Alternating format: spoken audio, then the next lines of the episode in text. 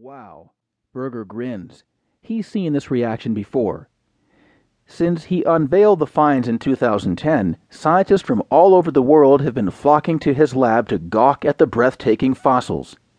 Based on the unique anatomical package the skeletons present, Berger and his team assigned the remains to a new species, Australopithecus sediba.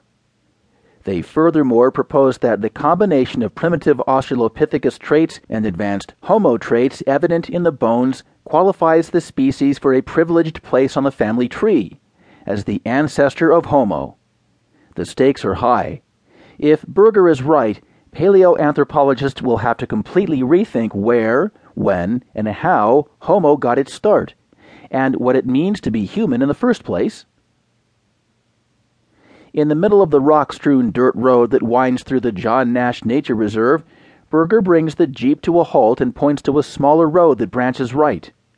For 17 years, he'd made the 40-kilometer trip northwest from Johannesburg to the 9,000-hectare parcel of privately owned wilderness and driven past this turnoff, continuing along the main road, past the resident giraffes and warthogs and wildebeests, to a cave he was excavating just a few kilometers away called Gladysvale. In 1948, American paleontologists Frank Peabody and Charles Camp came to this area to look for fossils of hominins, modern humans and their extinct relatives, on the advice of famed South African paleontologist Robert Broom, who had found such fossils in the caves of Sterkfontein and Swartkrans, 8 kilometers away. Peabody suspected that Broom had intentionally sent them on a wild goose chase, so unimpressed was he with the sights here. Little did Berger or the expeditioners before him know that, had they only followed this smaller path, one of several miners' tracks used in the early 1900s to cart the limestone that built Johannesburg from quarries out to the main road, they would have made the discovery of a lifetime. Berger, now 46 years old, never imagined he would find something like A. sediba. Although he thought Homo might have had roots in South Africa instead of East Africa, he knew the odds of making a big find were slim. Hominin fossils are extremely rare, so you don't have any expectations, he reflects. What's more, he was focused on the so-called Cradle of Humankind, an already intensively explored region whose caves had long been yielding Australopithecines generally considered to be more distantly related to Homo than the East African Australopithecines seemed to be. And so Berger continued to toil at Gladysvale day after day, year after year. Because he found little in the way of hominins among the millions of animal fossils there, just scraps of a species called A. africanus, he busied himself with another goal, dating the site. A critical problem with interpreting the South African hominin fossils was that scientists had not yet figured out how to reliably determine how old they were. In East Africa, hominin fossils came from sediment sandwiched between layers of volcanic ash that blanketed the landscape during long-ago eruptions.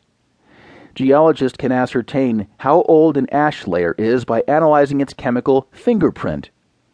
A fossil that originates from a layer of sediment that sits in between two volcanic ashes is thus intermediate in age between those two ashes. The cave sites in the Cradle of Humankind lack volcanic ashes.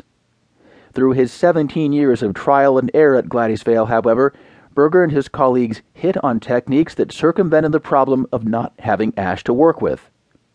Those techniques would soon come in very handy.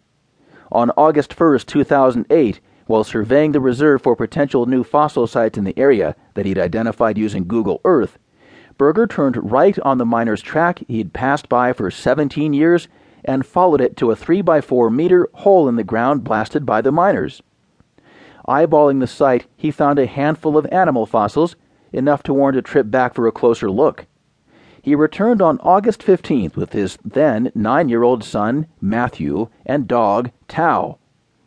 Matthew looked off into the bush after Tao, and within minutes, he shouted to his father that he'd found a fossil.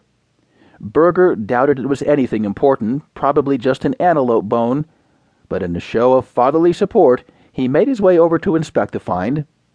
There, protruding from a dark hunk of rock, nestled in the tall grass by the corpse of a lightning-struck tree, was the tip of a collarbone.